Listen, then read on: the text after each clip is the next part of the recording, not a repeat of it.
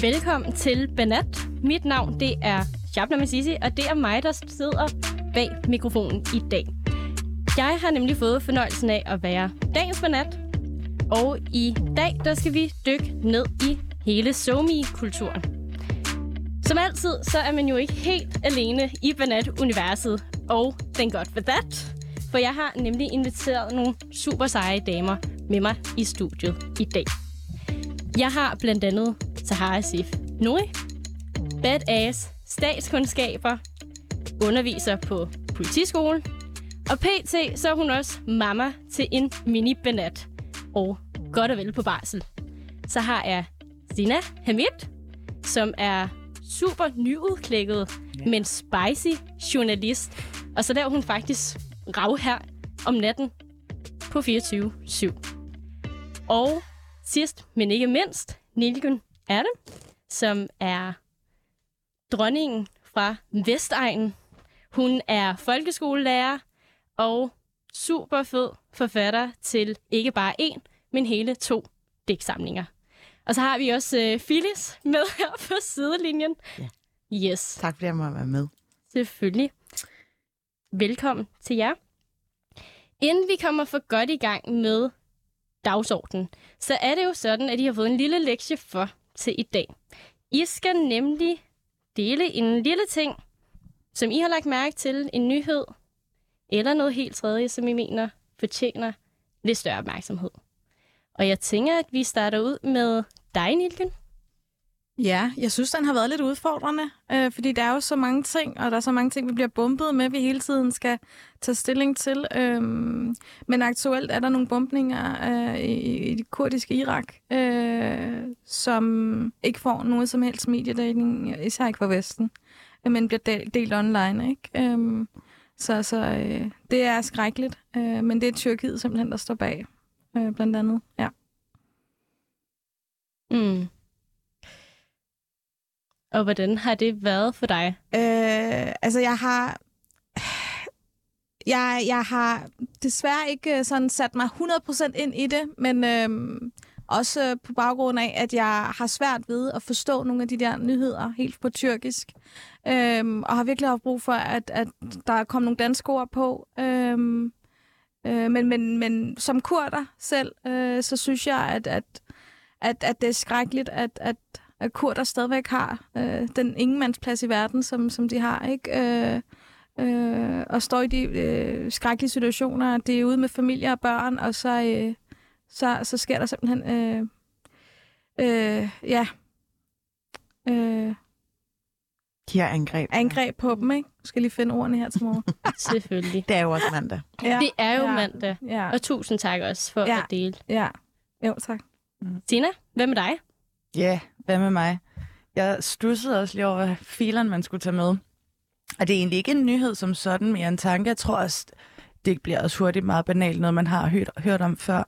Men jeg har lige øh, på... Øh, det har både været lidt i familien og også lidt øh, på arbejde, og egentlig bare lidt forskellige arenaer, jeg har været på. Stødt på den der evige, Sina, hvorfor er du så konfliktsøgende? Og det, altså jeg er ved at være så træt af det, for jeg synes virkelig, der er... Noget, vi snakker for lidt om i vores dejlige, dejlige øh, danske samfund, det er den der skide konfliktskyhed, øhm, som kan, altså... Jeg bliver træt af, at jeg skal være den sure kvinde, fordi at andre er så skræmte for konflikter, som man også bare skal se som en form for brobygning, hvis du spørger mig. Mm. Og det synes jeg ærligt, altså, der bliver snakket for lidt om, og så googlede jeg det her til morgen, hvor jeg bare sådan, kan jeg finde et eller andet klogt at sige om det? Og så er der bare sygt mange sådan, noget, øh, sådan nogle øh, psykiater, der snakker mænd, og ledelse og konflikthåndtering. Hvorfor er du konfliktsky? Var sådan, okay, det er ærligt en ting, sådan der, og især i ledelsen, at folk bliver, nu bliver jeg rigtig tavlig, ikke? Men ofte mænd, der kan have svært ved at snakke om ting for ind under gulvtæppet og så videre. Og nu, altså, jeg har to store brødre, og har som sagt lige har oplevet nogle ting med arbejde og sådan noget, ikke? Det er træls. Jeg gider ikke være hende den vrede. Jeg vil bare gerne have, at man kan snakke om tingene, så vi kan forstå nogle ting. Og det skal mænd bare lige tage fat. Nu bliver jeg rigtig strid, men altså... Men det er sjovt, fordi øh, man kan også se på det politiske spektrum, hvor der har været nogle kvindelige altså, øh, politiske partiledere, ikke? Øhm, hvor nogle af dem, der har stået spidsen for politik, de er jo omgæret med nogle superlativer, ala øh, hun er strid, mm. hun er en heks, mm. eller hun er en kontronella. Hun er hysterisk. Præcis. Mm. Og der tror jeg bare, at basically, så er det jo øh, et personlighedstræk, hvor man bare altså, øh, peger på noget, man ikke er tilfreds med. Og det er jo ikke engang, fordi du er intrigant. Det er jo ikke, fordi du sådan her prøver at spille folk op imod hinanden. Nej! Det antager jeg i hvert fald. Mm. Ellers bliver det en meget lang time herinde. Jeg tænker da også, er det ikke også ren ærlighed? Det vil jeg jo også sige. Altså, det er bare, lad os være ærlige om det. Jeg gider heller ikke komme, hvis jeg er irriteret over noget og kører en eller anden passiv-aggressiv stemning. Åh, oh, det kan også bare blive nogle lange dage, ikke? Altså, man, når man er i det miljø. Så bare lige være sådan, det kan sgu godt være det på min banehalvdel, og slække sig fladt ned og være sådan, måske har jeg bare en super træls dag, være lidt ekstra sensitiv eller et eller andet. Men kan vi måske, du ved, den tone, eller kan vi gøre det her på en anden måde? Eller hvad end det er, altså det kan jo være for stort til småt, gider du ikke stille den kop over på din halvdel af bordet, hvad end. Mm. Men sådan, den der passiv-aggressiv, eller sådan, gå og snakke lidt i krone, eller det er sådan, ja, nemlig lad os nu bare være direkte, ærlige, og lad være med at være så bange for det. Altså sådan... Men kan du lige eksemplificere det sådan helt lavpraktisk? Hvad der skete? Ej, så føler jeg, at jeg outer folk. Det er heller ikke fair. Jeg tror, næmen, hvad der skete? Nu, nu tager jeg det, det er sådan lidt safe space. Det med mine brødre, det er også den der, øh, ja, hvorfor du søger altid konflikter. Hvorfor, er du, øh, hvorfor bliver du så vred? Du prøver også at puste, hælde benzin på bålet, hvor jeg sådan, nej, jeg har bare nogle ting, jeg er utilfreds med, og jeg vil vildt gerne i talesætte det. Mm. For ellers så går jeg hjem, og så ligger det ned i maven, og så bliver jeg endnu mere ked af det, eller det bygger sig bare op på en helt anden måde. Men det er så, øh, altså sådan, jamen hvad skal man sige, det, det bliver bare så meget på, jamen det er et forkert træk ved dig. Det er dig, der er, der er galt på den, så... Jeg kan ikke, altså, jeg, jeg vil virkelig ikke være klar på at komme et helt konkret. Er det noget, I kan genkende? Altså, jeg kommer selv fra et hjem med kun brødre, og jeg kan virkelig godt genkende det der med, at min bror også nogle gange kan sige til mig, jamen det er så typisk dig, og kom videre. Hvorfor skal du blive ved med at pille i det der? Er, er du også den yngste? Jeg er den ældste, men jeg har en bror, der kommer videre lige sådan. Ja. Et år okay. efter mig. Okay. Så vi er sådan ret tæt på hinanden, og han har en tendens til oftest, eller jeg har også en tendens til at være efter ham, hvis der sker noget, noget jeg er utilfreds med, så ringer jeg, og vil gerne sætte ord på det, eller jeg skriver en sms, og han er bare sådan, okay, søs, videre. Og var sådan lidt, nej, altså nogle gange er det bare indvendt, så skal vi to ikke snakke sammen de næste par dage, fordi at ellers kommer vi ikke rigtig nogen vej, for jeg har nogle følelser, jeg gerne vil sætte ord på, som jeg ikke er okay med, du har gjort, eller du har sagt, mm, eller ja. Hvad det nu kan være, ikke? Men det er så. På sin vis, jeg vil ikke sige gaslighting, fordi mm. det lyder også lidt hårdt, mm. men det er jo, hvor man ligesom underkender øh, den modparten, ja. eller øh, den anden persons øh, følelser eller oplevelser af situationen. Men det er bare det der med, at nogle gange kan det være svært, altså nu skal vi ikke sidde her og øh, tale ned om mænd generelt, men det der med, at mænd måske bare kan have svært ved det her med følelser, hvor vi mm. kvinder eller nogle kvinder har en tendens til faktisk gerne vil sætte ord på sine følelser, for at kunne ligesom close eller lukke emnet og så komme videre, hvor mænd er bare sådan... Nå, nu har vi snakket om det.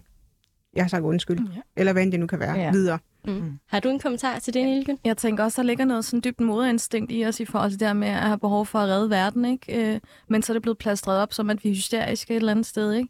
Hvor vi sådan i virkeligheden godt ved, at, at, at øh, hvis vi, vi, vi ikke taler om det, hvis vi ikke gør noget ved det, jamen så sker der ikke noget. Så pakker mændene det måske lidt væk, ikke? Men vi, vi har altså brug for at italesætte de her ting, øh, for ligesom at komme i mål. Øh, mm. Det er jo derfor, jeg går ja. ind for et matriarkat. Det er jo fordi, jeg tror, at hvis man har kvinder på ledelsesposter eller det øverste lag af samfundet, så tror jeg ikke, vi har haft alle de her krige. Mm. Mm. Ja. Du tænker i hvert fald, at kvinder løser det bedre end mænd. hundrede og ti procent. Jeg vil gerne gøre det som en forsøgsordning de næste sådan tyve år frem. Har I set den der meme, der er, øh, den er lidt gammel, det der med, hvor det var kvinder, der styrede verden, så er det bare en masse lande, der ikke snakker til hinanden. Fordi vi kvinder også har en tendens Nej, til... til at bære den af. Ja, til at bære den af, ja. Vi snakker jo ikke sammen, hvis der er et eller andet, du har gjort. Så tænker vi, nå, dig skal jeg ikke snakke mere mere. Det vil ja. også være problematisk. Men det er også lidt sat på spidsen, ja, fordi ja. så tror jeg alligevel, at vi, med det vi lige har snakket ja. om, er, er lidt en anden lejr. Ikke? Ja. Der er meget mere sådan kontant og face ja. folk. Ja. Hvad med dig, Shabnam? Om jeg har... Hvordan har, hvordan har du det med, hvis du ligesom kan se, der er en konflikt under opsejling? I tale sætter du det? Ej, jeg er super konfliktsky. Jeg hader konflikter. Hader dem simpelthen, og kommer også fra et hjem. At, altså, når vi kommer op i skænds, jeg er også den ældste, der har en... lillesøster og en lillebror, så snakker vi ikke sammen. Så går vi simpelthen hver til sit, øh, indtil det ligesom har dulmet sig. Men jeg tror, jeg er blevet bedre til at ikke at opsøge konflikter som sådan, men faktisk i tale til det, hvis jeg godt kan mærke i mig selv, at der er noget, jeg ikke sådan føler mig til rette i. Og det er noget, jeg sådan skal gå og øve mig på, men jeg ved ikke helt, hvad det kommer af. Altså sådan, hvorfor den struktur er skabt omkring mig. Øh, om det kommer kvæg, at, at jeg er kvinde i de rum, jeg har bevæget mig i, eller om det er noget helt tredje. Mm. Mm. Altså, i min familie, der er i hvert fald heller ikke lært at konflikt håndtere. Altså, det er ikke mm. sådan, hvor vi, vi har siddet ved bordet og tænkt, okay, bare hvor du sagde det her til mig, og jeg kunne bare mærke, det er ikke sådan, jeg har det. Nej, nej, altså, nej. Det er bare sådan her, åh, råber hinanden, og så næste dag, nå, okay, hvad har I lyst til at spise aftensmad?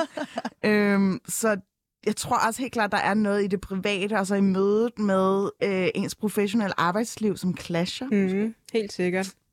Det tror jeg, du har ret i.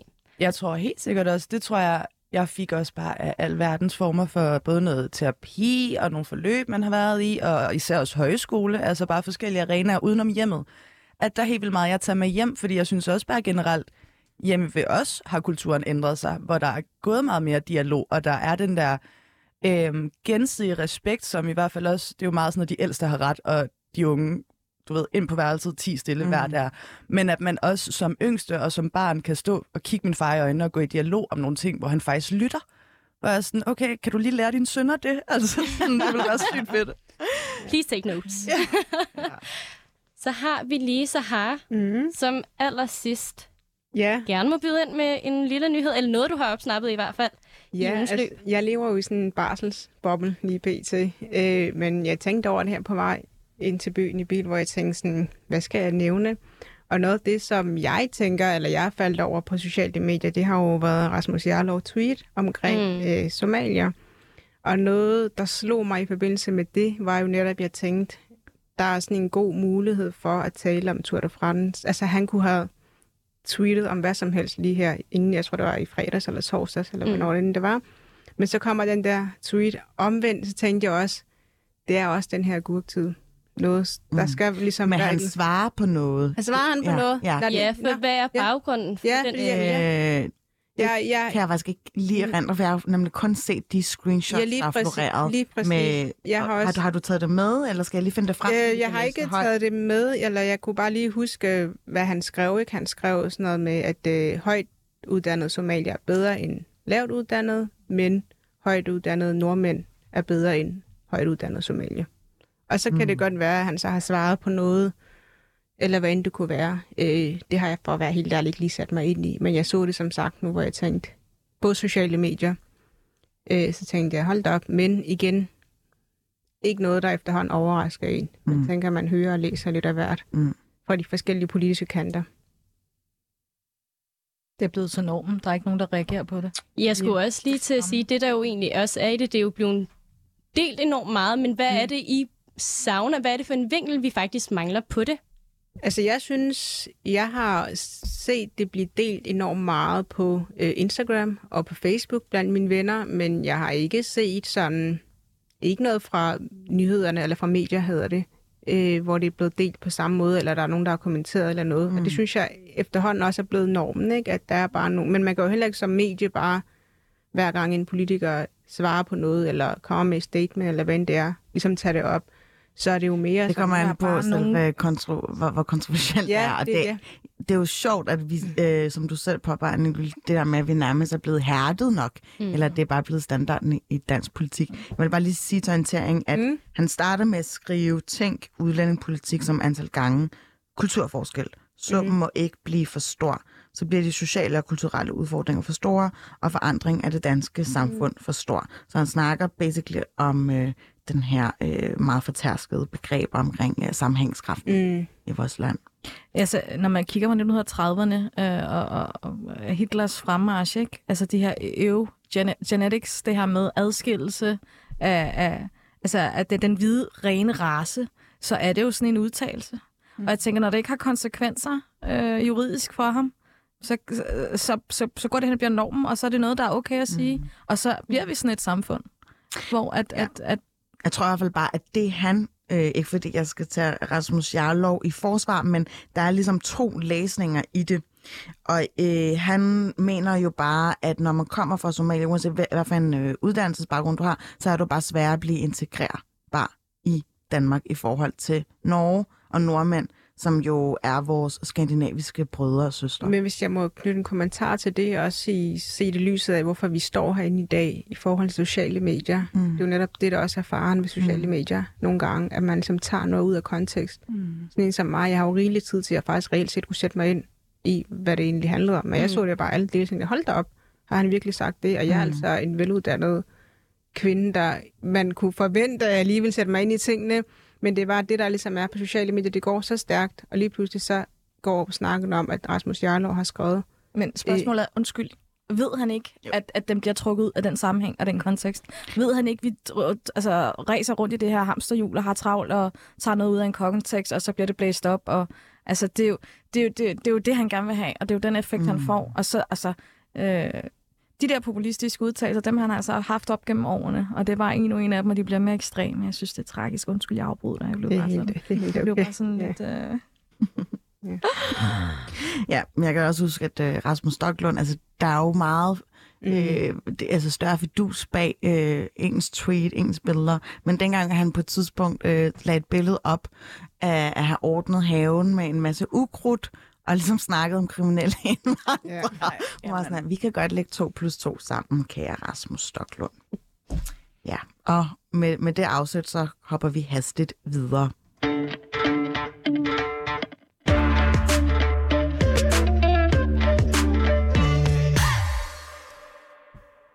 Og vi sluttede jo af med Twitter, og hvad det kan skabe af røre. Og i den forbindelse tænker jeg faktisk, det kunne være enormt interessant at høre jer i forhold til, hvad for nogle SoMe platform I bruger i jeres hverdag. Zina? Mm. Jeg bruger øh, Instagram mest. Undskyld. Instagram og så øh, lidt Facebook, men det synes jeg også er blevet sådan outdated, så er det mest Messenger, hvor jeg kontakter folk. Ingen sms'er længere. Det er facet helt ud. Det er facet helt ud. Ja. Det, det er straight up Messenger. Men det er faktisk det. Det er det, jeg er på. Yes. Hvem dig så her? Jeg bruger også øh, Instagram mest, og så bruger jeg også lidt Snapchat. Men det er det, jeg synes faktisk ikke, jeg bruger ikke Messenger som øh, primær, øh, hvad hedder sådan noget? Præference. Ja, præference, eller den, der, hvor jeg kontakter folk. Men det hænger nok sammen med, at jeg ikke bruger Facebook så meget, som jeg gjorde engang. Hvor tit tjekker du Facebook? Øh, jeg tjekker Instagram mere, end jeg tjekker Facebook. Mm. Hvis det kunne være en så. god måde at sammenligne på. øh, men jeg kom til at tænke på sådan det her med sociale medier, og hvornår... Altså, jeg startede jo med at bruge Facebook ret tidligt. Altså, jeg kan sådan huske, hvornår jeg oprettede en Facebook-profil, og... Jeg brugte det nærmest som en dagbog på et tidspunkt. Og det kan, altså det der med sådan at skrive i dag, øh, her tidligere, eller i weekenden, kom jeg til at tænke på, at jeg engang havde lavet en status, der hed sådan noget med, ej, hvor dejligt, øh, rulletrapperne på Nørreport virker for en gang skyld. Altså, det, det er den måde, jeg brugte Facebook på en gang, men det er bare helt forsvundet ud. Mm. Og nu bruger jeg det mere til, til nyheder, og det er jo også, sagt i gåseøjne, lidt farligt, for jeg ser jo kun det, mine venner deler. Mm. Og så kan det være, at man går glip af en masse nyheder, som man ellers ville have set, hvis man nu bare gik ind på D R punktum d k eller Politiken, eller hvor man nu læser sine nyheder mm. online. Der er også kommet lidt boomerskær over Facebook. Mm. Er vi enige om det? Ja. ja. Mm. Øh, jeg synes i hvert fald, det er mere appellerende til måske den lidt ældre målgruppe. Mm. Øh, ja, eller... Sådan har jeg det i hvert fald. Mm. Jeg kan jo i hvert fald dele min lille historie med mit første møde med SoMe, og det var jo platformen Facebook. Øh, Og det var i forbindelse med, at der kom det her spil, der hed Pet Society i sin tid, hvor man kunne have et kæledyr. Som jeg begyndte at kunne høre folk snakke om i corona. Jeg sådan, det vil jeg også gerne være en del af. Men øh, så var jeg simpelthen for ung, så jeg skulle faktisk lyve om min alder for at kunne lave en Facebook-profil. Mm. Men det, jeg udelukkende brugte det til, det var jo at få en eller anden hund, tror jeg, ind på det her Pet Society, og ligesom tjekke ind hver dag og sørge for, at den ikke dør. Øh, og så var der et fællesskab omkring det, fordi så havde man ligesom også venner, der hed dyr derinde, og så blev det jo faktisk det, man brugte mediet til. Og så begyndte man teenagefasen, hvor de der delinger kommer, jamen jeg keder mig også i dag, eller sådan, synes alle, at vi skal hænge ud her her sammen. Øh... Også bare det der med at dele album. Ja. Yeah. Yeah. Billeder, altså sådan... Et helt album, man bare lagde ud på Facebook. Ej, de er der stadig. Jeg har ikke ryddet op i det der. Det er sådan en skiferie for ottende klasse. Ja, men væk. Ej, jeg har heldigvis ryddet op. Jeg tænkte, det der, det skal ikke ligge online nogle steder, ja. Hvor folk var lov til at se nogle billeder. Jeg har delt, da jeg var i London i to tusind og tolv, eller hvornår det var. Men ja, altså apropos sociale medier, Jeg startede tidligt, altså før Facebook, der var det M S N. Gud, det, ja. Altså, mm-hmm. Der har jeg brugt netter, lad mig bare sige det sådan. Kommer lige på, tænder lige for kæm. Ja.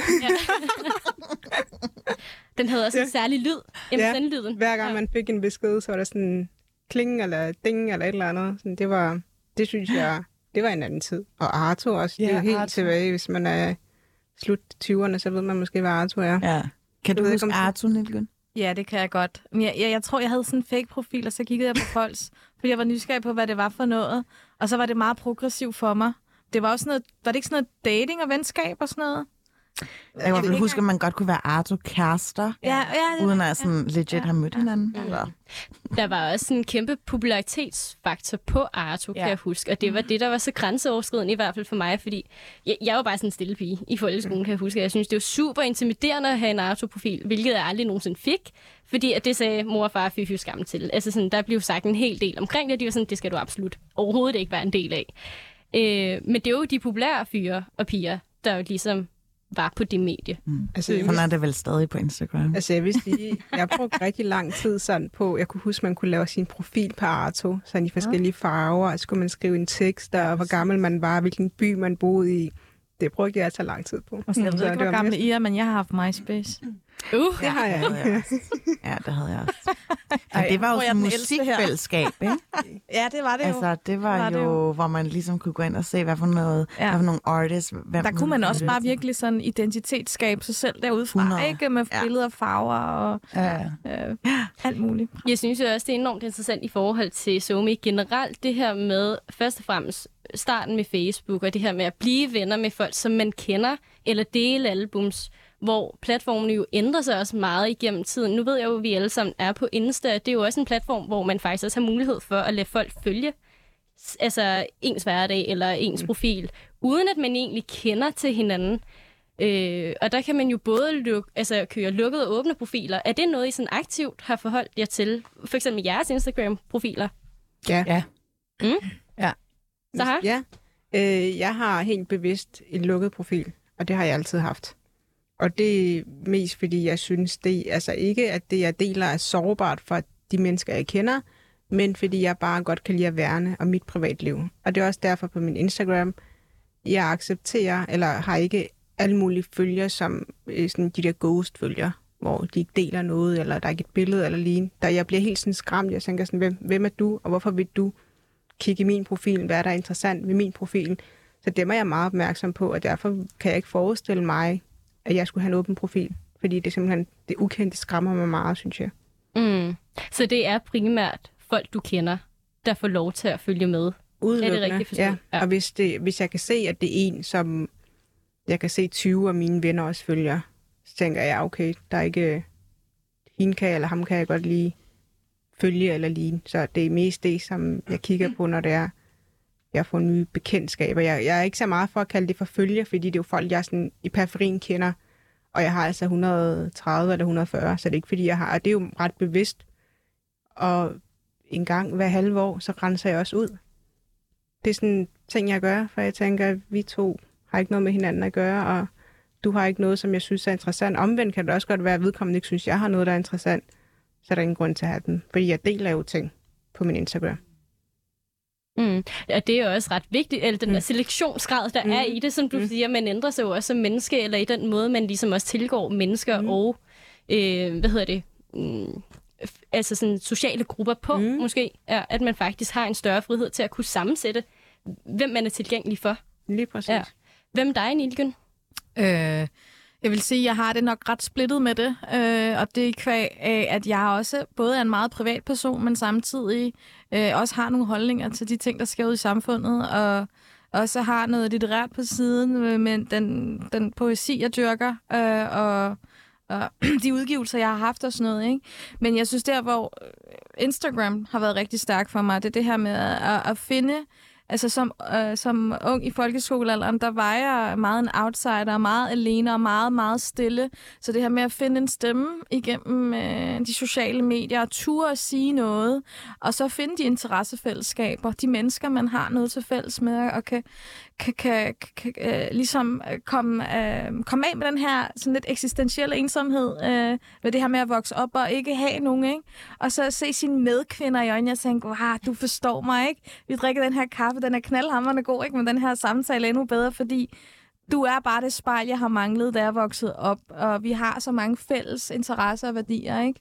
Øh, og at det kan vokse til, til fællesskaber. Jeg er meget venner med forfattere, øh, jeg følger forfattere, jeg følger også aktivister, jeg følger øh, øh, influencer, jeg følger mange forskellige slags mennesker, der kan hjælpe mig med at, at føle mig mere som en del af et fællesskab, og også berige mig rigtig meget den anden vej rundt, ikke? Øh, lærer mig en hel masse ting, så når der er noget aktuelt i verden, der ligesom, øh, hvor jorden skrider under en, der er en krise i verden, og jeg deler noget, så har jeg en åben profil. Øhm, ellers så har jeg altså også perioder, hvor jeg lukker min profil øh, helt ned, og ikke rigtig er særlig aktiv, fordi jeg bare har brug for at trække vejret og være mig selv.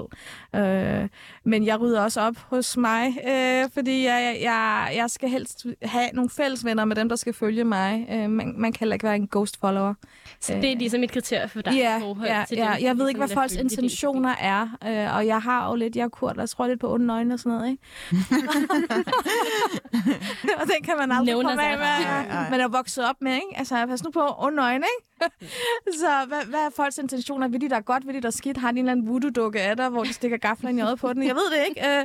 Øh, så, så man skal ligesom have... Men har du haft nogle dårlige oplevelser med nogen, der har slidet, mens du har haft åben profil? Jeg vil sige, at jeg har haft nogle følgere og haft nogle folk tæt øh, i mit netværk, hvor intentionen ikke har været så ren, som jeg troede. Øhm, og øh, hvor jeg enten er blevet blokeret, eller hvor jeg har blokeret vedkommende. Ja, fordi jeg simpelthen har hørt, at øh, der er blevet øh, sagt nogle ikke så pæne ord om mig på den anden side. Så altså, intentionen har været dårligt. Det har jeg hørt fra tredje og fjerde håndspartner derude, ikke? At, at øh, nå, okay, så var den person måske ikke lige helt på min side alligevel. Åh, her, og jeg havde... Jeg har bare så meget søstersolidaritet, eller så meget kærlighed over for den person. Men den bliver ikke gengældt. Du kan ikke tvinge hele verden til at elske en. Sådan er det jo. Øhm... Hvad er forskellen på at fjerne og blokere? Eller sådan, er der en, en værdi i det for jer? Om det er det ene eller det andet, man gør? Det kan jeg fortælle dig. Ja, tak. Ej, altså fjerne, det er jo mere sådan, så kan du egentlig reelt set se, at jeg har fjernet dig. Men du kan, du kan se, at min profil stadig er der. Men når du blokerer, og du kan også altid søge på mit navn. Hvis nu jeg fjerner dig som ven, så kan du søge på mit navn, og så kan du mm. se, at jeg stadig er der. Omvendt kan jeg også søge på dit navn og se, at du stadig er der. Men hvis jeg blokerer dig, så kan du reelt set ikke søge på mit navn. Så er jeg der ikke, når du søger på mit navn. Og jeg kan heller ikke søge dig. Og du kan ikke, hvis vi har fælles venner og bekendte, så kan du ikke se, når jeg liker øh, Nilgüns billede for eksempel, eller kommenterer eller lignende. Fordi som om man bliver helt sådan, det bliver bare lukket ned. Mm. Har du blokeret nogensinde? Nej, ikke så vidt jeg husker. Så har det været sådan noget øh, jamen på Facebook, da man var teenager, hvor man har været lidt bitter, altså bare lukket ned for nogen. Men altså min er også privat, hvor jeg også kan styre det. Ja. Øhm, Men du har alligevel ret mange følgere. Ja. Jeg har lavet mange ting. Nå, okay, på den måde. altså, ja, du ved, tænker, så højskole. Er der en stor selektions øh, nej, i, at du rigtig. Vælger, hvem der skal følge dig? Nej, ikke rigtigt. Jeg, det er mere det der sikkerhedsnet i, at jeg også har familie i Irak.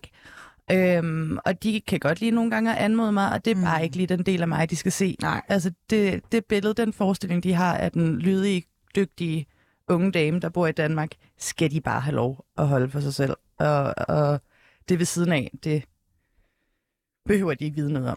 Ja. Øhm, og det handler faktisk også om mine forældre. Vi går i dialog om det, og vi snakker også om det. Nu har min mor prøvet at anmode mig flere omgange, hvor vi har haft skænderier om det. Blok. Jamen virkelig. Jeg har blokeret min mor. Sådan er befriende. Ja, ja, ja. Der skal slet ikke være et billede, hvor hun kan se, præcis. Hvor mange følgere jeg har, eller hvad jeg har skrevet i min bio, eller eller andet. Lige præcis. Det går, øh, så det er også den, det er sådan, I skal bare ikke, I skal ikke ind Nej. Og se den del af mig. Og vi snakker om det, og de ved godt, at de nok ikke vil være glade for, den mængde af alkohol og øh, brystbilleder af at smikke op på Instagram, men sådan er det. Mm. Altså. Mm. Du havde jo også en fin dialog med din far omkring mm. det her med at dele for meget og for lidt. Mm. Er det noget, du vil prøve at fortælle lidt mere om? Jamen, det var, det var faktisk samme dag, du ringer og, øh, og spørger, om jeg vil med. Jeg har lige haft besøg af mine forældre, Øhm, og i sidste uge, da der var den der mega lækre varme dag, var jeg bare ude og havde en mega hyggelig dag med mine venner, og det smækker jeg nogle billeder op af og nogle videoer op af på Instagram. Og så jeg er også en boomer, hvad angår teknik. Nogle gange er jeg virkelig uduelig til det, så jeg ved ikke, at den er tilkoblet min Facebook med det der nye show, der er kommet på Instagram, så det minder om TikTok eller et eller andet. Hvad er det for noget? Altså Reels. Ja. Reels. Ja. Det, jeg, forstår, jeg forstår det ikke. Nå. Det er som om, den lige er opdateret, uden jeg selv har bedt om det. Men kommer det så på Facebook? Ja, yeah. Så kom de der billeder op Nå. På Facebook, og det ser min far. Og han var sådan... De, de kom herover, og de ringer ikke. De plejer at ringe. Der har været nogle omgange, da jeg var teenager, hvor at der, mine veninder har lagt nogle billeder op, og min far sådan ringer til mine veninder eller mig, og sådan, det der, det fjerner du bare lige nu. Ja. Du skal ikke ligge med bikini foran altså alle, hele verden. Men ja, som sagt, så snakkede vi om det, og jeg sådan, fjerner det fra Facebook, men sådan, far... Det er nu engang også det, jeg gør, og prøver også at vise, hvordan mit feed så ud, og hvad mine venner ligger op, og altså, hvad, hvad det er for en virkelighed eller verden for mig, der er derinde. Mm. Øhm, og der bare skal være den der gensidige respekt om, at han gider ikke være bevidst om det. Det er sådan, jeg ved, det foregår, men jeg lukker ned. Altså sådan, ignorance is a bliss. Det er, sådan, det er så fint. Men jeg skal også have plads til, at han ved det, fordi at det sker. Altså, at... at Jeg også, den del er jeg også, og hende vil jeg også gerne have lov at være, og stadig hans respekt. Jeg kan stadig godt være en dygtig journalist, selvom at jeg er på Roskilde Festival. Altså, det kan han godt have svært ved nogle gange lige at, at tage pilen. Men han er lydhør, og respekt for det. Har det givet nogle gode dialoger? Uden tvivl. Uden tvivl. Jeg føler også på mange måder, igen, også det jeg var inde på før, at, at min far også på mange måder, og min mor, altså sådan... er blevet mine venner, eller sådan, vi ser hinanden meget mere i øjenhøjde, fordi vi nemlig snakker og lytter på den måde. Mm. Øhm, hvor der er plads, hvor at for ti år siden, så ville han jo være meget mere, øh, altså, det er han jo stadig en kæmpe autoritet, men sådan bestemme over mig, at det billede, det fjerner du, og det bestemmer jeg, fordi mm. du er, jeg ejer dig-agtig stemning. Du lyder grumt, men forstår mig ret, ikke? Altså sådan med, de har altid været, været gode og, og rare. Men at det er meget mere i øjenhøjde nu. Øhm, og de dialoger, altså, jeg er så glad og taknemmelig for dem, for jeg føler også, det er et kæmpe privilegie, at vi kan have dem. Øhm... Ja, fordi der er nogen, der bare bukker under, eller som bare tænker, okay, jeg fjerner dem med sammen. Præcis. Øh, undskyld, undskyld, undskyld. Jeg tror også, det kommer kvært, at vi er minoriserede kvinder, eller sådan, der er jo en, en, en anden forventning til, hvordan vi er som kvinder, og den måde, vi så faktisk har det frirum, som SoMe jo faktisk giver os i forhold til Instagram. Vi får jo selv bestemmelsesretten til at skabe den identitet, som vi jo mener er os, og, den, mm. og putte den ærlighed i det. Er det noget, I kan genkende?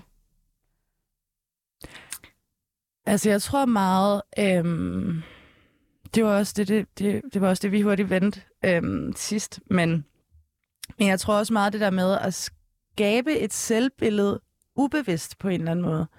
Øhm, for jeg kan også mærke, nu er jeg fra Aarhus og fra Jylland, og så har jeg været herovre i København, og det er så vigtigt for mig at lægge sådan billeder op med, jamen, jeg er også sygt meget til rette i et øltel og øh, fadbamser og rigtig jysk, ikke? Mm. Fordi for at så give sådan, den del af jeg også, det lag af jeg også, jeg er et utal af lag, og så også helt vildt meget vise, når vi fejrer et derhjemme og er sammen, også vise den del, at det kan jeg mærke, det er noget, jeg har gjort per automatik, og så er det først nu, jeg begynder at blive bevidst om sådan, wow, du har også et behov for at vise, hvem du er. Altså sådan... Mm. Øhm, og det er både i forhold til, jamen, den branche, man skal tage ud i, eller de venner, man får i København, og den by, man er, og samtidig også vise mine venner hjemme i København, hvad man laver herover. Giver det mening? Altså ja. Sådan, at man vil gerne på en eller anden måde vise alle de facetter, men i det, jeg prøver at vise det, skaber jo stadig et selvbillede, og hvor ærligt er det så? Fordi du føler, at du skaber det for folk, i stedet for at skabe det for dig selv? Nej, for det er jo lige så meget for mig, men det er jo også, at jeg skaber mit eget narrativ hele tiden, ikke? Mm. Altså, det er den der evige søgen på, jamen, hvem er man? Og det er jo også konstant under udvikling. Mm. Men det er sjovt, at du også uh, tager så meget hensyn til folk, som du kender fra Jylland. Fordi der er du på den der måde i en, en dobbeltrolle. Du vil både gerne sådan her skabe din københavneridentitet i forhold til dem, men du vil også bare ikke virke som jyden, der flyttede til København. hundrede, men det der også, altså... Jeg får jo slag derhjemme, hvis jeg snakker københavnsk. Min bror kan jo slet ikke håndtere det. Nej. Altså, det er sådan, hvor er det jysk, ikke? Mm. Ej, jeg bliver lige nødt til at knytte ja. en kommentar til, til det der med sådan, din far, der lige rejser op af stolen. Jeg fik øh, en besked fra min mor, øh, og apropos det her med ikke at tjekke Facebook, jeg tjekker Facebook måske højst en gang om ugen. Og øh, der er der et øh, tidligere profilbillede fra to tusind og femten, hvor jeg sidder sammen med min gode ven øh, Felix, som er åbenlyst homoseksuel. Og så får jeg den her besked fra min mor. Filiz, kan du ikke slette det der billede fra Facebook? Din farmor tror, du aldrig nogensinde vil blive gift på grund af dette billede. Jeg har prøvet at forklare hende, forklare hende det, men det er meget muligt. Hun tror sågar, at alle bagtaler dig, men synes, at det der billede så sådan her, oh my god, jeg er så vigtig. Eller sådan, tænker hun bare gået og rumstreret sådan her, oh my, hun skal fjerne det her billede, fordi hun sidder der sammen med en dreng. Oh, yeah. øh, som man måske med det blotte øje godt kan udlede, ikke er straight, men who cares, fordi farmor har set det, og det er jo bare nok til at brændemærke mig som en, der aldrig bliver gift. Ja, yeah. Apropos det med sociale medier, hvad man lægger op. Jeg har en oplevelse af, som jeg i høj grad selv bidrager til, at man viser jo kun det, man gerne vil vise. Mm. Der er der mange af mine følgere, der ikke viser sårbarhed, mm. som jeg synes, det er noget af det, som jeg godt kunne mangle. Ja, men viser du sårbarhed? Ikke altid. Og det er jo igen, som jeg lige sagde, altså jeg bidrager selv til det også, forstået på den mm. måde, jeg heller ikke selv gør det. Mm. Øh, men jeg synes da godt, jeg kan finde på i ny og næ og skrive noget sårbart. Øh, men omvendt har jeg det også i forhold til det der med at bryde tabuer. Noget af det, som jeg øh, sådan har savnet eller manglet lidt på sociale medier også, det er sådan noget som fertilitet. Altså at man oplever i takt med, at kvinder jo bliver ældre, mm. at man ligesom, det der med at få børn, det kan være enormt svært. Jeg kan mærke, at du ikke er en rigtig algoritme, fordi jeg er nemlig i den algoritme ja. med ja. rigtig meget. Nå, okay. Ja, det er altså, det der, man får ja. de der, ja. har du overvejet ægdonation? Ja. Nej, det har jeg faktisk ikke. Instead, lad mig scrolle videre og se de reels, jeg gerne vil se. Ja. Men ja. der er også bare rigtig mange reklamer på det er Instagram. Selvfølgelig, men det, altså, jeg tænker mere sådan bare fra mine egne følgere. Det er da selvfølgelig mm. enormt sårbart, hvis der er nogen, der er i fertilitetsbehandling, at de ikke vil dele det. Mm. Det er bare sårbart. Men det er bare mere det der med, at folk deler ikke det sårbare. Og det kan man jo det godt forstå. Ja. Nej, det er, altså, det er jo ikke fedt med de der picture perfect profiler. Ja. Ja. Jeg bliver sådan her, hvorfor følger jeg dem? Jeg, for, jeg fik falme over mig selv forleden dag, fordi jeg lavede et billede op fra Tyrkiet, hvor jeg er på sådan en uh, sal- og Salt Lake i Ankara. Uh, mm. Ser bare totalt glad ud, men uh, jeg har altså totalt brækket mig og haft ondt i maven og migræner og bare haft det forfærdeligt. Jeg var nødt til at tage billedet ned igen. Fordi at bagsiden af det er jo, at det ikke var glamourøst overhovedet, selvom jeg ser mega glad ud på det her billede. Men jeg kunne ikke være bekendt over for mig selv, så jeg tog det ned. Nej, jeg skrev det ikke, men jeg lavede nogle stories omkring, at jeg faktisk har haft det skidt hele sommerferien, ikke? Mm. Øh, har været syg og sådan noget, ikke? Øh, det ikke er så glamourøst alligevel, når man... Øh, jeg har sådan et feriebillede, jeg har ladt lad være, men, men, men, men resten... Men det er rigtigt, at man savner den der sårbarhed. Der, der er, altså, på den litterære front, så skriver mm. kvinder mere og mere om fertilitet og sådan nogle ting, men... Men i minoritetsaspekt også, ikke? Mm. Det her med ligesom at, at, at dele det mere i det. For der er så mange kvinder, der får fertilitetsbehandlinger. Mm. Eller overvejer det. Eller ja, eller går man bekymringer omkring sin fertilitet. Ja, ja, det går jeg jo tænker præcis. på hver dag. Mm. Tænk, hvor mange æg har man tilbage? Jamen, det er jo, altså, det er jo vildt, ikke? At man, altså, du bare siger, det er noget, du går og tænker på hver dag. Men ja. det er jo ikke sikkert, altså det er der mange andre, der sikkert også gør. Ja. Men man deler det bare ikke på samme måde, for det er bare så sårbart. Mm. Øh, jeg, blev jeg, faktisk, undskyld, ja. jeg blev faktisk spurgt, om jeg ville medvirke i sådan en øh, video, jeg vil ikke sige øh, af hvem, men hvor, jeg, hvor man ligesom sådan, øh, skulle sidde på en stol og kameraet sådan op front, og så kunne mm. man ligesom fortælle sådan, øh, hvad der, øh, altså ens forhold til ens krop og så videre. Og jeg har jo noget, der hedder P C O S, som gør, at man måske kan opleve nogle udfordringer med at øh, blive gravid naturligt. Det er svært for mig at svare på lige nu, mm. men øh, om det er aktuelt, men øh, så gjorde vi det, og jeg blev filmet, og jeg, jeg fortalte om det, og det var meget super. Og så var jeg sådan her, lige inden den skulle publiceres, så var jeg sådan her, nej. Så er det tilbage. Ja, jeg, jeg har ikke lyst til at være med. Mm. Men vi kan jo spørge jordmor. Skal vi være bekymrede? Jeg kan jo sige, jeg har jo faktisk også en lille oplevelse med Insta i forhold til det her med, at der lige pludselig popper nyheder op, eller sådan de der reklamesøjler, der er. For jeg har jo ikke gået og tænkt så meget over min kvindelighed, i hvert fald i fertilitetsaspektet, men jeg er faktisk på det sidste begyndt at få en del reklamer omkring ægdonation, fertilitetstjek.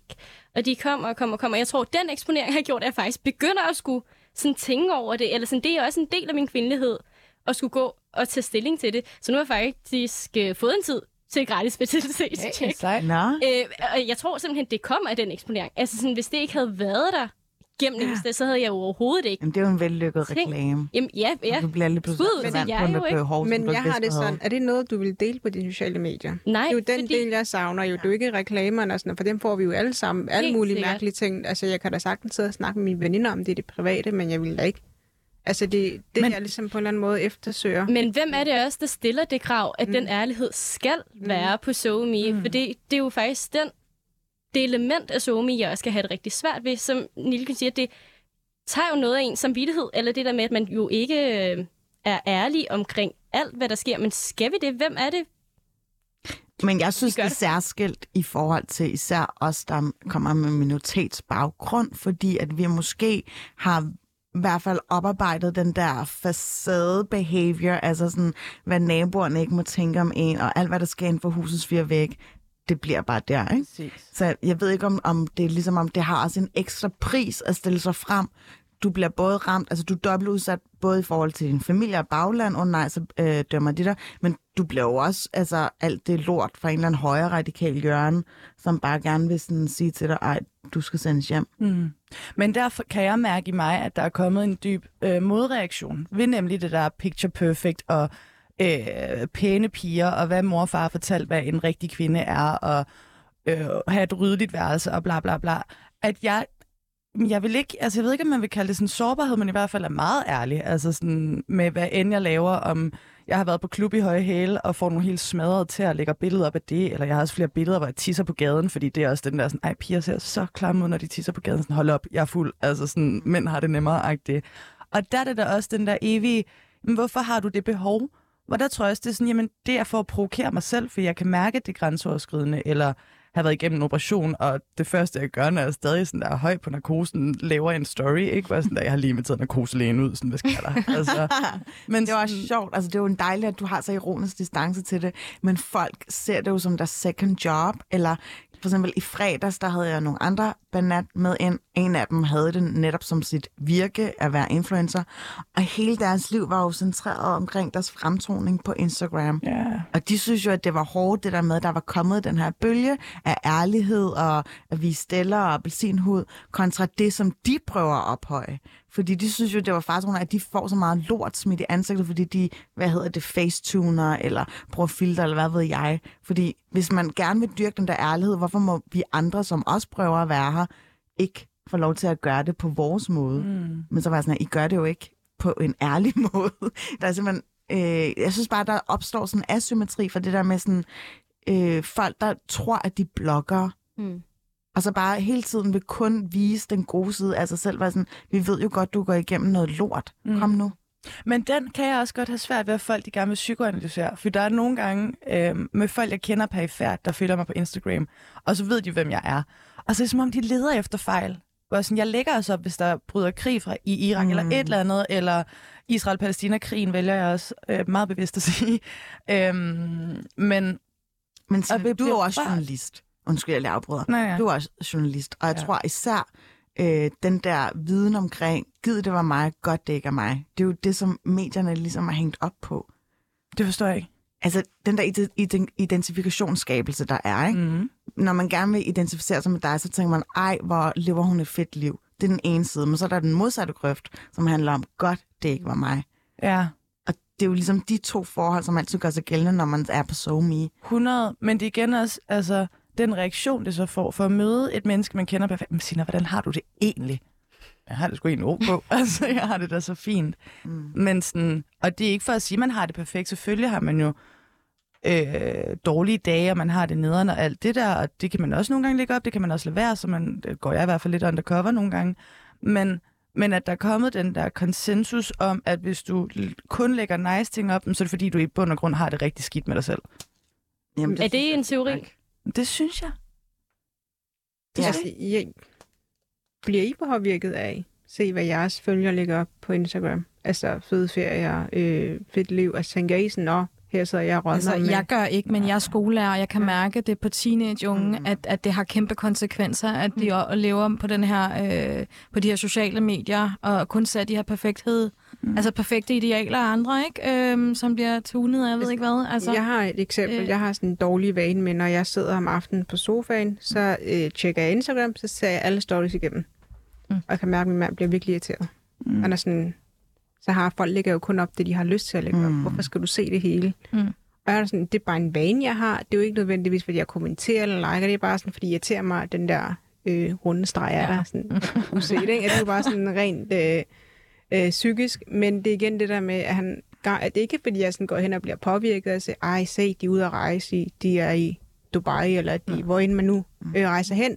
Det er jo ikke på den måde, men man Og der kan jeg godt mærke, at man har sådan lidt, det der sociale med, det fylder altså bare lidt for ja. meget nogle mm. gange. Fordi folk lægger jo kun det, de gerne vil lægge op. De lægger jo kun de gode ting op. Mm. Interager, mm. altså, interagerer vi, eller sammenligner vi os med andre?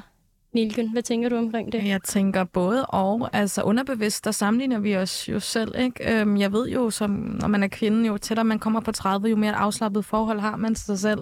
Og jo mere står man fast i sin egen integritet og sine egne værdier. Men, men man bliver påvirket udefra. Øh, men men det, det guld, der ligger i det, det er jo den der interaktion. Mm. Øh, man kan få ud af det, de her fællesskaber. Øh, og komme tættere på sit sande jeg, og finde ud af, hvem man er. Er man til, øh, er man til den her D J-kultur? Er man til det litterære? Mm. Er man til, øh, jeg ved ikke, make-up? Ikke? Øh, at, at finde det den vej rundt, hvis man ikke har det i klasseværelset, og ikke har det i sit nærsamfund, øh, nærmiljø, så, så er det måske på den anden side af det der glas. Øh. Så du tænker for dig, at identiteten bliver faktisk skabt af de fællesskaber, man finder ja, det, på for eksempel ja, Instagram? Præcis, præcis. Og det, det tror jeg er en befrielse for mange unge. Men samtidig er det også et kæmpe behov, at man viser mere den sårbarhed. Nogle gange kan jeg blive lettet over, at folk ligesom deler, hvis de har haft en hård dag. Fordi jeg selv har haft en hård dag, og det er en menneskelig, der har en hård dag, ikke? Eller en dårlig dag, en dum dag. De fleste dage er hård dag. Ja, præcis. Så øh, ja, det jeg ja. tænker om det. Ja. Øhm. Hvad synes I, ærligheden koster en? Jeg tror, det er den der, altså sådan, øh, at folk de føler, de kender en, og skal fortælle en, hvem man er. Øhm, eller jamen, det der blik, altså jeg kan blive så træt af det, jamen, hvordan har du det egentlig? Ikke? Altså, prøv at stille det med nysgerrighed. For, altså jeg er virkelig generelt, det vil jeg umiddelbart sige, nu ved jeg ikke om andre, der kender mig, vil sige noget andet, men ret transparent og meget sådan, jeg er meget straight up, når jeg har en trælsdag, eller et dårligt humør, eller synes noget er træls, ikke? Altså sådan, der er, som min bror vil sige, meget konfliktsøgende. Men, men jeg tror, det er det der med, at altså, endnu en gang at blive sat i en eller anden form for kasse for sådan, når man siger, du den vilde pige, eller andre, der skal, du ved, ja, lægge begreber på, hvem man er. Du er det, du er det, du er det. Og jeg sådan, prøv at spørge mig, prøv at lære mig at kende, og så kan vi tage den derfra. Altså, fordi det andet spilder tid, og det virker som en eller anden, sådan, føler jeg, en kontrol over for den anden, der ligesom sidder bag skærmen. Det kan jeg da også mærke, at jeg selv gør, og sidder ikke et dømmer for at sige, hvad de er, men sådan, oh, hun er også typen, der er sådan, eller han er også typen, der er sådan. Så jeg gør det jo selv. Det er jo også det, der er ret stenet, ikke? Altså mm. sådan ret hyklerisk på mange måder. Men som jeg også tror, at den der underbevidsthed, der sådan tapper ind i, at det er det, det kan koste at være ærlig eller være på, det er, at andre får meninger og holdninger om en, som der måske ikke er hold i. Mm. Jeg tænker lige præcis det der med hykleri, kan jeg virkelig godt genkende. Mm. For jeg står her og sidder og siger, at øh, jeg savner sårbarhed, og jeg savner folk, deler ærlige historier, men omvendt har jeg det også selv. Hvad end jeg går igennem, det er mig selv, der ligger og roder med det, når jeg skal sove om aftenen. Så uanset om jeg deler en kæmpe historie om, hvordan jeg har det, eller hvad jeg har oplevet, så kan folk give mig et like og sige, ej, øh, god bedring eller kram til dig. Ej, kan de det? Fordi jeg føler, mm. at hvis man er ærlig omkring noget, mm. lad os bare antage, at det handlede om Øh, fertilitet i mm. den her sammenhæng, så tror jeg altså, der er nogen, der måske ikke direkte i kommentarsporet, men skriver til dig og siger sådan her, ved du hvad, jeg har oplevet stort set det samme. Det kommer vel an på dine følger, tænker jeg. Altså, jeg Jamen, har, så skal ja. du ulle ud i dine følger. Hvis ja. der er nogen, der ja. kommer med den respons, ja, ja. så er det fordi, at de øh, simpelthen øh, er, er uægte, eller, eller, mm. eller sådan er for kunstigt øh, optaget. Jeg tror også, det har meget at gøre med, hvad det er for en rolle, man giver sig selv. Eller sådan, hvad er det for en identitet, man også snakker og poster ud fra? Er det som privatperson? Er det mig som Shabnam? Er det mig som D J Shabnam? Mm. Er det mig som øh, poeten? Eller sådan, og det ja. tænker jeg, at så har man vel også noget at leve op til i forhold til det, man sådan føler, man skal dele ud hele tiden. Det ved jeg ikke. Altså sådan, jeg tror, jeg er en stor pærevælling. Jeg bruger det også. Jeg fik Instagram rigtig, rigtig sent. Jeg fik det under øh, den første lockdown, øh, fordi jeg simpelthen savnede det her fællesskab. What? Øh, ja. Øhm, jeg, jeg tror faktisk, at jeg var så ekstrem, fordi jeg gad ikke at udsætte mig selv for et nyt øh, kon- kontrolhysteri, som Instagram jo egentlig er. Mm. Nu, nu er det et, endnu et remedie til baglandet, eller min familie, der kan holde øje med mig. Nå, men så skabte jeg så det her, det, og det var kun, altså jeg hedder noget virkelig fjollet, øh, og det var kun for at lave lidt sjov af mig selv. Og nu er der bare kommet så mange, som jeg følger bare sådan lidt af engang, altså af medlidenhedsfølelse, det kender jeg godt, fordi mm. jeg tænker man, okay, du bliver sikkert sur, hvis jeg ikke følger tilbage. Men de irriterer mig grænseløst, fordi det er jo bare sådan her, har griner af mig, fordi jeg netop er ærlig, men når jeg så kigger på deres story, så er det jo hele sådan her, uden ironisk distance. Altså hvor det hele er bare sådan her ophøjet til at være øh, glamour. Og min første spæde tanke med sådan en person, der er sådan, du har faktisk ikke en personlighed. Fordi hvis du gør så stor en iver for at opretholde det der billede udadtil, så er det fordi, der er et eller andet, der lurer under overfladen. Og det er sådan nogle typer, jeg som regel fjerner. For jeg tænker, jeg kan simpelthen ikke, altså... Men jeg bruger... slukker bare for dem. Ja, det kan man. det kan man fordi så, har, så følger jeg dem stadig, og så er de ikke sure. Ja. Men for eksempel, der, der er bare lige et, et kort, øh, ja, et lige hurtigt eksempel med øh, øh, en, jeg kender, øh, som har rigtig, rigtig mange følgere, og som kører det der bloggerliv, altså meget sådan der øh, virkelig staged billeder, og nærmest filmer sig selv, når sin øh, mand kysser hende, og sådan nogle der ting, hvor man tænker, det er ikke naturligt. øhm, og så på et tidspunkt havde jeg lavet et post, hvor man altså en til en kun kunne opfatte det som noget øh, sarkastisk. Men det forstår hun så ikke. Så hun er sådan, haha, ja. Og så er jeg sådan, hvis du nu havde kigget lidt mere øh, på konteksten, så kunne du måske fatte, at, øh, at det var med, eller det, jeg, jeg mener, det er ironisk, men det er du jo ikke særlig stor indhaver af, eller det pladerer du ikke for. Så sådan, hvad mener du med det? Så er jeg sådan, prøv at kigge på din Instagram-side. Altså sådan, der er jo ikke noget som helst en fli af, hvem du er. Man kan ikke mærke, at du er bare sådan en af de der generiske piger, I ligner kraftet med alle sammen hinanden. Ej, men det gør I. altså sådan... Men hvor meget tid og energi bruger du på det? For jeg er enig, altså sådan straight up, men det er også der, hvor jeg kan mærke, at jeg har brugt tid på at være bitter, og også helt vildt meget jalousi, især på sådan, du ved, pæne hvide piger, ikke? Altså... shit, det har gjort ondt, da jeg var teenager, bare sådan yeah. hated på dem, fordi man jo bare gerne sådan, idealet er, du ved, den hvide skønhed. Mm. Men så også være sådan, det er urealistisk, så det cutter jeg fra. Og selvom tanken stadig godt kan komme, eller de der, du ved, for det er jo også oftest der, hvor der kommer sådan vrede eller irritation, for der er et eller andet, altså sådan, jeg ved ikke, har I hørt Hjerteflimmer med Jutta Wickelsø? Yeah. Det er blevet min bibel. altså sådan der. Men, Men jeg havde jo for eksempel øh, blokeret den her influencer-type, og så havde jeg lavet et post på et tidspunkt, øh, hvor vi åbenbart har en fælles veninde. Og så havde hun delt det, og så havde hende her influencer-typen gået ind og klikket sig på mit navn, og så kunne hun ikke finde mig. Fordi jeg havde blokeret hende. Og så var hendes reaktion sådan her, hvorfor kan jeg ikke se det her post? Har jeg gjort der noget? Og så var jeg sagde jo bare sådan, sorry, men du bliver ved med at dukke op med min Discover, og jeg synes, at du er fucking irriterende. altså sådan, jeg har ikke lyst til at blive altså, eksponeret for nej. dit indhold. Nej, nej, fordi det, det er også bare sådan, at trigger noget af mig. Mm. Ja, som også er jalousi.